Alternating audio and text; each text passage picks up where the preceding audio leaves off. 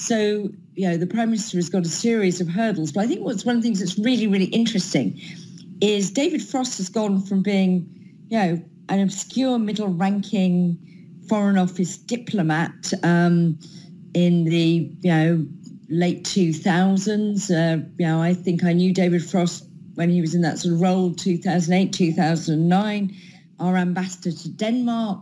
and has then sort of gone through this fascinating metamorphosis. He's a really interesting character, from, you know, becoming Boris Johnson, leaving government, becoming Boris Johnson's special advisor in the Foreign Office, then being appointed to this key role, securing his own elevation to the cabinet,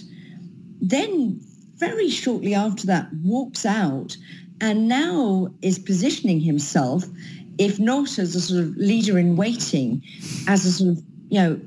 as, if you like, the sort of holder of an ideological arc for at least part of the Conservative Party, and and is seen by very many on that sort of European Research Group faction as the person who best articulates their vision of the sort of post-Brexit Britain that they want. And I think it's really fascinating that, you know, we pay so much attention to David Frost, never elected to Parliament,